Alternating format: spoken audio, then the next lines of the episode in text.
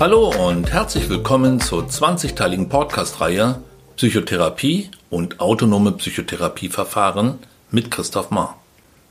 In diesem siebenten Teil geht es um die Psychoanalyse. Ausgangspunkt für die Entwicklung der Psychoanalyse und das Aufstellen verschiedener Theorien waren Untersuchungen und Beobachtungen der hysterischen Erkrankungen. Freud ging davon aus, dass hysterische Symptome aufgrund sexueller Triebwünsche entstehen, die wegen moralischer Instanzen nicht ausgelebt werden können. Sexualität als Erklärung für die Entstehung von psychischen Problemen war in den achtzehnhundertneunziger Jahren ausgesprochen revolutionär und provozierte gleichermaßen Interesse wie auch Kritik, Ablehnung und Feindschaft. Das Vertreten einer solchen Position, von der Freud auch nicht abrücken wollte, garantierte ihm auf jeden Fall viel Beachtung. Die Sexualität wurde über viele Jahre hinweg zu Freuds zentralem Thema, dem Angelpunkt, um den herum die psychoanalytische Theorie sich drehen und zusammenwachsen konnte.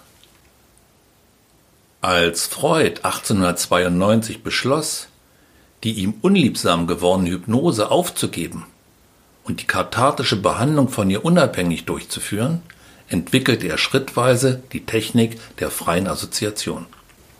Sie wurde zu einem der bedeutendsten Elemente, dem methodischen Schlüssel der Psychoanalyse. Das Ziel der freien Assoziation ist die Sichtbarmachung traumatischer Erlebnisse durch Regression auf eine frühkindliche Entwicklungsstufe. Nachdem die freie Assoziation, eine der noch heute gültigen Grundpfeiler, gefunden war, ging es darum, durch Herausarbeitung weiterer Elemente die psychoanalytische Behandlungsmethode umfassender zu konzeptionieren. Freud entdeckte den Widerstand, dessen Bearbeitung fortan zunehmend in den Vordergrund rückte.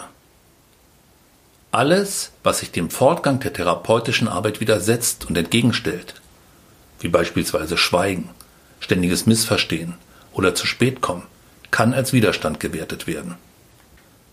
Als ein weiteres wichtiges psychoanalytisches Element folgte die Arbeit mit den Träumen. Ein Phänomen, das Freud als erster zum Forschungsgegenstand erhob.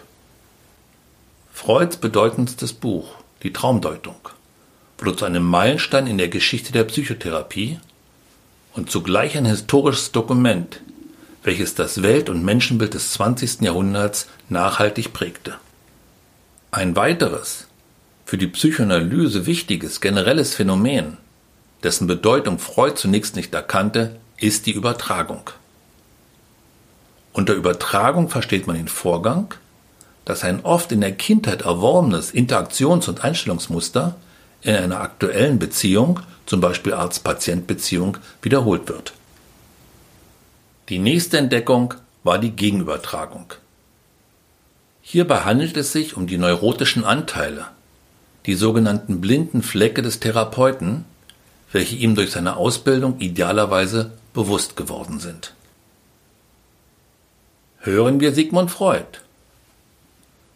Andere Neuerungen der Technik betreffen die Person des Arztes selbst. Wir sind auf die Gegenübertragung aufmerksam geworden, die sich beim Arzt durch den Einfluss des Patienten auf das unbewusste Fühlen des Arztes einstellt und sind nicht weit davon, die Forderung zu erheben, dass der Arzt diese Gegenübertragung in sich erkennen und bewältigen müsse. Der Freud-Schüler Sándor Ferenczi erkannte als erster, dass die Gegenübertragung als wichtiges therapeutisches Instrument sinnvoll genutzt werden kann. Die Art und Weise, wie der Patient die Gegenübertragung beim Therapeuten auslöst, spielt bei der Psychoanalyse der Gegenwart eine zentrale Rolle und wird als wichtiges diagnostisches Instrument genutzt. Ein weiteres wichtiges Element, welches die Psychoanalyse hervorhebt und das der Therapeut zu beachten hat, ist die Abstinenzregel. Diese legt fest, dass der Analytiker stets auf neutraler Distanz zu bleiben und sich der Äußerung eigener Meinungen zu enthalten hat.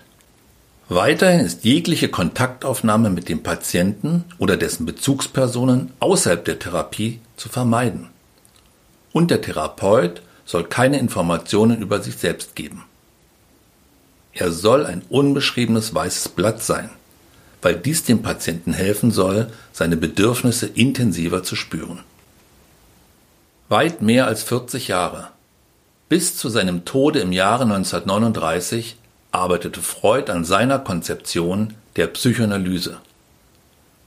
Was er entwickelte, war nicht nur eine Therapiemethode, sondern auch ein sehr umfassendes und zumindest für ihn selbst schlüssiges Theoriegebäude.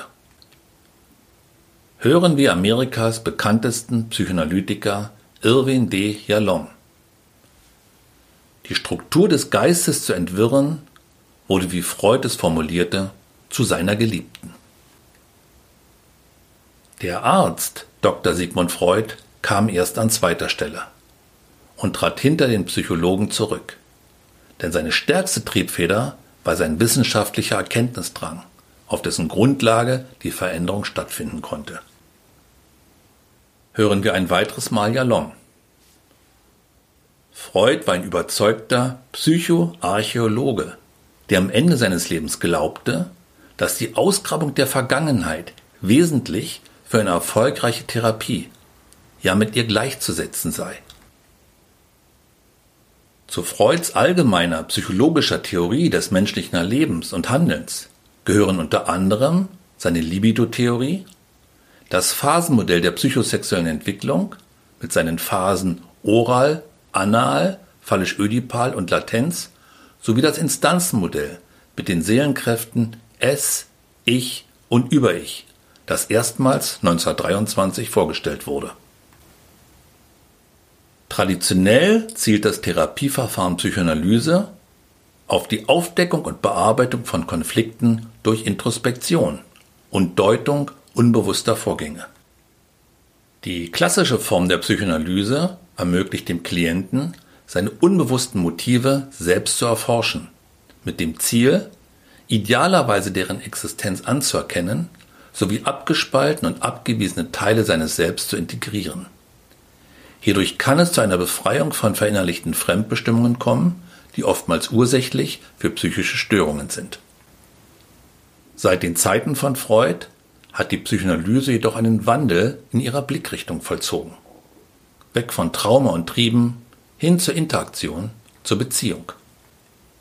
Bei Freud, der sich dagegen verwahrte, für seine Patienten emotional wichtig zu sein, kam zuerst die Sexualität und danach die Bindung, während heutzutage, nicht zuletzt durch die Bindungsforschung, die Bindung an vorderster Stelle steht. Hören wir den britischen Kinderarzt, Psychoanalytiker und Pionier der Bindungsforschung John Bowlby.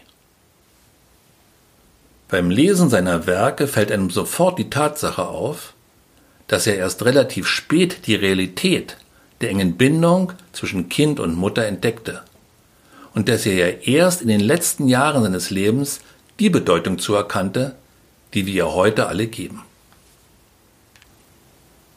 Während früher das Aufspüren traumatischer Situationen im Fokus der Aufmerksamkeit stand, geht es heutzutage vielmehr um das Aufdecken von in der Kindheit eingeübten, schädlichen, den Menschen krankmachenden Beziehungsmustern. Über den gesamten Therapieverlauf hinweg bietet der Psychoanalytiker seinem Analysanten eine Beziehung an, in der er sich sicher und aufgehoben fühlt. Folglich spielt die persönliche Beziehung zum Analytiker und deren Bearbeitung in der heutigen Psychoanalyse eine zentrale Rolle.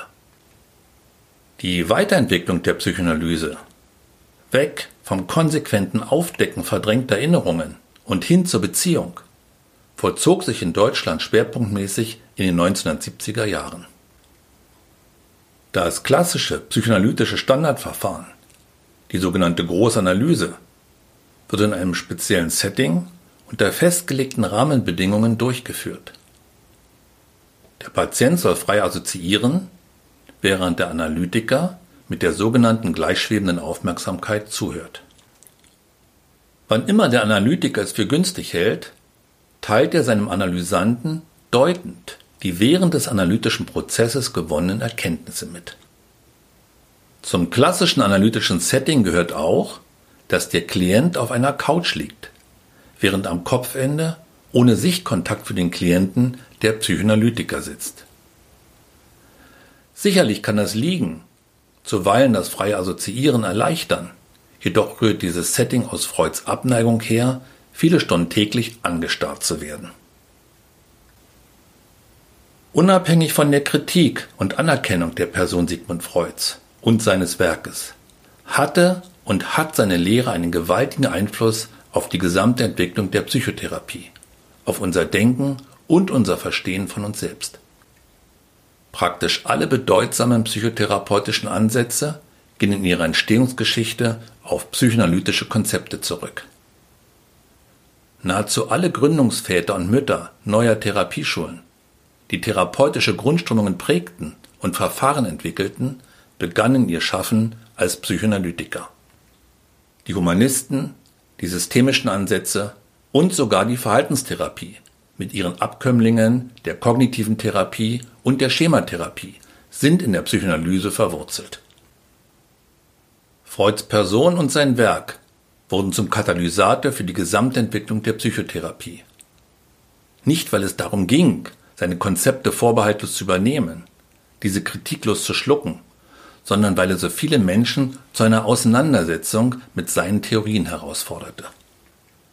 Freud sammelte schon sehr früh eine große Gefolgschaft bedeutender Persönlichkeiten als Schüler um sich, denen es jedoch nicht erlaubt war, seine von ihm postulierten Grundsätze, welche seine neue Wissenschaft der Seele begründeten, in Zweifel zu ziehen. Hören wir ein weiteres Mal Irwin D. Yalom. Wenige Menschen waren mit intellektuellen Gaben gesegnet, die denen Freuds vergleichbar wären. Er hatte große Imaginationskraft, unbegrenzte Energie und unbezähmbaren Mut. Seine Machtposition wurde durch seine große literarische Befähigung und seine Überzeugungskraft gefestigt. Durch sein Ergriffensein, das Brennen für seine Ideen. Freuds Resolutheit und Unnachgiebigkeit, die sicherlich durch seine ausgeprägte, zwanghafte Persönlichkeitsakzentuierung begünstigt wurden, führte schließlich zum Bruch mit Breuer, Fließ, Adler, Jung, Rank und vielen anderen der psychoanalytischen Bewegung, die sich in Auseinandersetzungen und Kämpfen von ihrem Guru lossagten und zum Teil eigene, rivalisierende Schulen oder Splittergruppen begründeten. Auch wenn es nicht in Freuds Absicht lag, so übte die Psychoanalyse auch einen großen Einfluss auf die Kunst und Literatur des zwanzigsten Jahrhunderts aus. Hören wir den Psychoanalytiker Anthony Storr.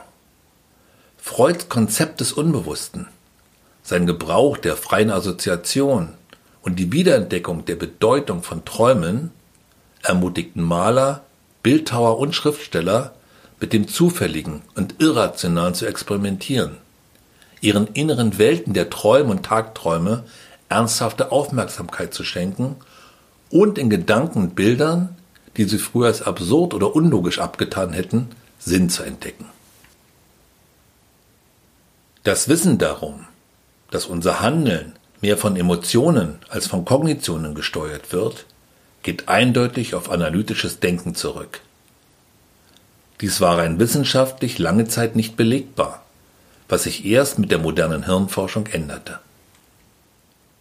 Erik Kandel, der sogenannte Herr der Synapsen und Medizin-Nobelpreisträger von zweitausend, formulierte es so: Das Beste, was der Psychoanalyse passieren konnte, waren die bildgebenden Verfahren der neurobiologischen Forschung. Wenn euch diese Folge gefallen hat, würde ich mich freuen, wenn ihr diesen Podcast abonniert und positiv bewertet. In der nächsten Folge geht es um die Transaktionsanalyse. Weiterführende Informationen von mir und meiner Arbeit findet ihr auf w w w punkt institut Bindestrich christoph Bindestrich mahr punkt de.